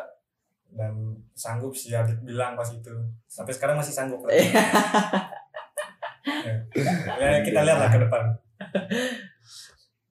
tapi itu sih edukasi sih jadi di situ gue dapet poin kayak penting pentingnya edukasi itu gitu jadi ya lu gue gue awal awal gue bikin nyari, nyari bisnis tuh awal awal sebelum dapetin dari Japang sama Alpan tuh gue mikirnya kenapa sih orang tuh bisa ikut seminar mahal mahal gitu kan Iya. Ya buat apa anjir? Dan apa ya? Tahu kan. dan Udah sekarang gue tahu. gue duit gue habis banyak sekarang. Lebih ke lebih ke edukasi sebenarnya. Gue ikut workshop segala macam gue beli buku lah webinar ya. Ya itulah. Menurut gue situ alhamdulillah menurut gue edukasi itu penting banget. Jadi itu yang ngedorong gue sama Alpan sama Yan sampai sekarang masih kuat berjalan. Soalnya dulu ngespeknya kayak tiga bulan lah. Tiga bulan tuh kita sanggup nggak ya. Tiga bulannya tuh masih dipertanyakan sanggup apa enggak sebulannya tuh masih dipertanyakan. Kita sebulan tuh kira-kira masih kuat nggak ya buat ngejalanin bisnis? Alhamdulillah sekarang udah lima bulan sih dari awal. Iya. Em, kan lu kalau gue boleh tahu tadi bisnisnya lu tuh apa aja nih? Ya kalau gue yang lagi dulu pegang? Kalau gue megang dua sih. Yang Hmm. pertama casing casket yang kedua sekalian soft promosi juga ya, yang kedua itu mimikri. Tapi dua-dua ini dua-dua ini sebenarnya masih konsep sih. Jadi di sini tuh gue mikir kalau bisnis tuh susahnya di sini sebenarnya. Susah banget. Soalnya brainstorming ya. kok kita mikirin bisnis yang masih goib yang Iya. belum belum ada wujudnya nih. Dan di situ kita bikin konsep yang belum ada wujudnya itu susah sebenarnya. Iya. kayak kita nggak bikin prototipe suatu suatu hal itu susah. Dan menurut gua ya itu susahnya di situ sih. Dan gua kenapa gue bisa bertahan lama? itu ya? nah iya. Jadi kalau casket itu kita bentar lagi launching ya kan? Oh, nih nah kalau mimikri masih on proses lah. Sama-sama Oke. masih on proses sih. Bisa dikasih teaser teasernya nggak? Ngancunya kapan gitu casket ini ya prediksi ya. Ini no- ini November ya? November lah November. November kayaknya November muncul muncul muncul kebemerkaan oh nih oke kalau lu pan Oh. bisnis yang lagi lu pegang Ya, gue cuma yang sama Adit ini sih yang kita bikin apa tracksuit gitu sih. Dan emang apa ya berat banget sih kalau belum jalan ya. Kita kan masih nyusun konsepnya. Iya. Kayak hasil kerja keras kita selama ini tuh nggak berwujud materi. itu susah itu kita kerja keras kerja keras nggak berwujud materi duit habis nah itu itu yang bikin lu masih yakin buat lanjut apa Belajar. motivasi oh, oke oke Nah, soalnya nggak mungkin kalau kita nggak pengen belajar tuh kita udah pasti bubar. udah fix lah Nah ini ini pertanyaan terakhir ya. Keluh kesah kalian kalian kalian berdua kan ber- berarti sekarang lagi ngejalanin bisnis bareng-bareng kan? Yap. Nah keluh keluh kesah selama ngejalanin bisnis tuh apa aja sih dan juga eh, harapan untuk dunia bisnis di Indonesia atau pegiat-pegiat bisnis ke depannya di Indonesia itu kayak gimana harapan? Kalau dari gue sih ini ya beratnya emang dari awal tuh kita semua kan gak ada yang tahu ya. Gue cuma pas ngajakin Adit juga pengalaman gue di bidang jualan-jualan gitu masih minim banget lah. Gue bilang Hmm. soalnya gue juga nggak pakai teori-teori apa. Gue asal jalan juga akhirnya tenggelam kan sekarang bangkrut gitu. Dan ini sih eh, kita apa gue di sini sama juga terjun di bidang apa apa ya pakaian gitu yang jenis ini tuh masih ban yang main di Indonesia tuh masih dari pihak asing gitu Oke. Ah, nggak ada untuk produk lokalnya masih ini sih Iya, masih benar. nggak ada malah ya apa masih ya paling satu dua Kurang lah. Ada ada ada Ah, pan. untuk jenis apa pakaian yang lagi gua Benar. kerjain sama Adit ini dan ini sih kalau harapan gua ke depannya lo apa Indonesia kan emang orangnya UMKM. konsumtif Iya, iya. UMKM juga gua harap ke depannya sih kita jadi bisa ini sih apa lebih menggunakan produk lokal gitu kita mendukung produk lokal mendukung ya karya-karya anak bangsa gitu Ya iya sih. dari negeri untuk negeri juga Mantap. Ada yang mau nambahin lagi? Ya paling kalau gua kalau kesahnya ya dibilang sih gua bego sih iya sih. Soalnya gua nggak punya latar belakang apa pun tentang bisnis. Gue berani ngambil dua bisnis.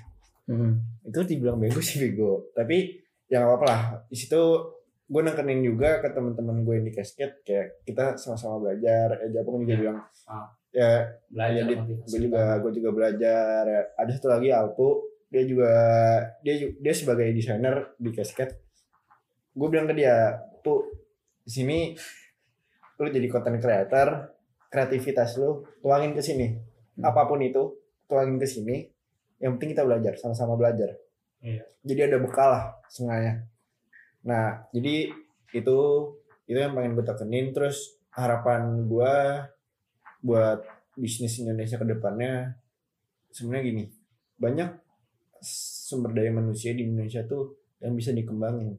Banyak banget. Banyak banget. Kayak kita tuh bisa sama-sama membawa Indonesia tuh maju bener kata Alpan kalau orang Indonesia tuh konsumtif kelihatan nah gimana caranya orang Indonesia tuh konsumtif udah bagus tapi jeleknya konsumtif beli barang dari luar negeri kenapa Nah, iya. dia nggak beli barang dari luar negeri di sini gua pengen ngebuktiin kalau ini loh produk Indonesia dan patut dibanggain gitu jadi Bisa bersaing gitu ya. bisa bersaing sama pasar-pasar asing. Nah itu sih gue pengennya.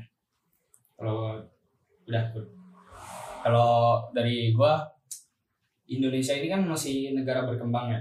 Iya. karena negara berkembang itulah growth Indonesia di tahun 2020 ini. Maksudnya eh, mulai tahun 2013 ke atas lah itu growth-nya lagi kenceng banget. Growth-nya Indonesia berkembangnya tuh lagi pesat banget gitu naiknya mulai dari UMKM-nya mulai dari founder-foundernya. Nggak cuman founder konglomerat konglomerat Indonesia doang. Ada sekarang udah ada founder-founder kecil. Di bidang fashion yang gue tahu eh, yang cewek ada Amazara foundernya tuh Uma Hapsari. Iya. di bidang fashion yang buat cowok ada Men's Republic kalau tahu mereknya Men's Republic. Itu fashion juga. Itu foundernya Yasa Singgi itu keren-keren semua. Itu eh, entrepreneur yang menurut gua contoh lah. Eh, contoh buat kita kalau mau belajar bisnis. Eh, buat kalau keluh kesahnya di bisnis sih sebenarnya eh gua kurang sih kurang nggak nggak terlalu ada. Nah, soalnya kalau gua tuh lebih sekarang mulai belajar menikmati proses Oke. menikmati prosesnya aja. Belajar terus belajar investasi belajar baca laporan keuangan belajar belajar bisnis. Tadinya gua kan cuman investasi doang kan belajar.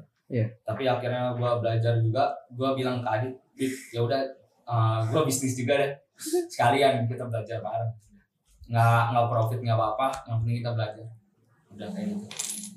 Uh, harapannya buat Indonesia tuh bisa muncul lah produk kita harus lebih menang daripada produk uh, luar negeri gitu. Hmm. supaya uh, uang kita uang kita nih putarnya tuh di Indonesia Indonesia aja gitu. Nggak nggak keluar ke negara lain gitu uang. Ekonominya terus juga membaik lah. Kan sekarang lagi pandemi ekonomi kita udah masuk resesi soalnya udah GDP ekonomi kita udah minus dua kali dua kuartal kita udah minus. Nah makanya uh, semoga Indonesia membaik lah. Tapi uh, uh, banyak orang yang apa punya gambaran tuh Indonesia dapat uh, kayak bonus de- demografi bonus bonus demografi yang anak mudanya tuh lebih banyak. Usia produktif lu lebih banyak daripada usia yang udah tua gitu-gitu lebih banyak. Nah di situ kita seharusnya sebagai anak muda tuh harus memanfaatkan itu gitu. Ya, kita harus banyak belajar terserah mau belajar apa aja. Tapi kalau bisa belajar terus kita monetize gitu. Kita jadiin uang kita jadiin penghasilan gitu. Misal lu suka musik coba belajar untuk musiknya dulu kencengin terus kita monetize Oke. kalau belajar seni lu bisa desain. Belajar eh, seninya dalemin terus monetize juga. Kita jadiin uang juga. Nah setelah jadi uang itu gua harap nggak cuman lu udah dapat uang tapi bisa lu langsung konsumsi gitu. Lu langsung wah gila dapat proyek nih kita. Langsung apa proyek misalnya 100 juta gitu kan gede ya gitu. Buat buat kita gede lah. Iya gede. 100 juta. Jangan langsung cicil rumah. Misal cicil motor beli mobil atau apa. Tapi kita putar lagi gitu. Ada misalnya kita bagi kita pakai money, money management. Kita taruh yang di keuangan eh kita taruh di investasi berapa persen yang kita mau pakai liburan berapa persen yang kita mau uh, san- uh, buat nongkrong sama teman berapa persen itu harus kita bagi dengan porsinya masing-masing kayak gitu Oke mantap. Bagus. Berarti money man- management itu penting ya. Wah, penting banget itu penting banget Nah sebelum gua tutup ini, uh, anything from you all like to add? Ada lagi yang mau tambahin? Kalau gue sih ini sih paling nambahin apa ya karena kalau gue pribadi kan pengen apa terjun ke dunia bisnis ini karena emang gue pengen belajar ya. Hmm. Jadi ketika nanti apa beneran bubar gitu gagal usaha gue gagal gue ngerasa gue ini sih gue bukan berarti kehilangan semuanya tapi gue ngerasa itu ada pelajaran berharga yang gue dapat sih dan gue yakin itu juga ada di dalam dirinya Adit dan Iam juga sih gitu ketika nanti gue gagal ada pelajaran nggak serta merta gue gagal gue kehilangan uang kehilangan apa segalanya tapi ada pelajaran bagus yang gue dapat gitu Oke, nggak kerasa nih kita obrolan kita udah sampai satu setengah jam ya. Dan mungkin itu aja sih eh, pertanyaan-pertanyaan dari gua. Makasih banget buat kalian bertiga yang udah nyempetin dan ngeluangin waktu buat main ke rumah gua nih buat ngetek episode makasih pertama. juga lah udah diundang padahal belum jadi siapa-siapa kan. Tapi tapi gokil loh pak podcast lo asli kenapa? Soalnya gini loh gua kita kita tuh sering nongkrong kan. Iya. tapi nggak tahu kenapa pas di podcast ini gue dapet banyak insight baru dari Alpan. Padahal gue sering nongkrong sama Alpan sama Japong. Di situ kayak oh jadi kehidupan Japong tuh yang sebenarnya tuh kayak gini loh ya ya dulu mungkin kalau kita nongkrong lebih sering ngebahas bisnis lah ngebahas Iya. investment pas kita nongkrong sekarang kayak ngebahas lifetime Hmm. sama kayak dulu kan lifetime story Iya. ya akhirnya gue mikir kayak oke ini insight baru banget sih buat gue Mantap, mantap.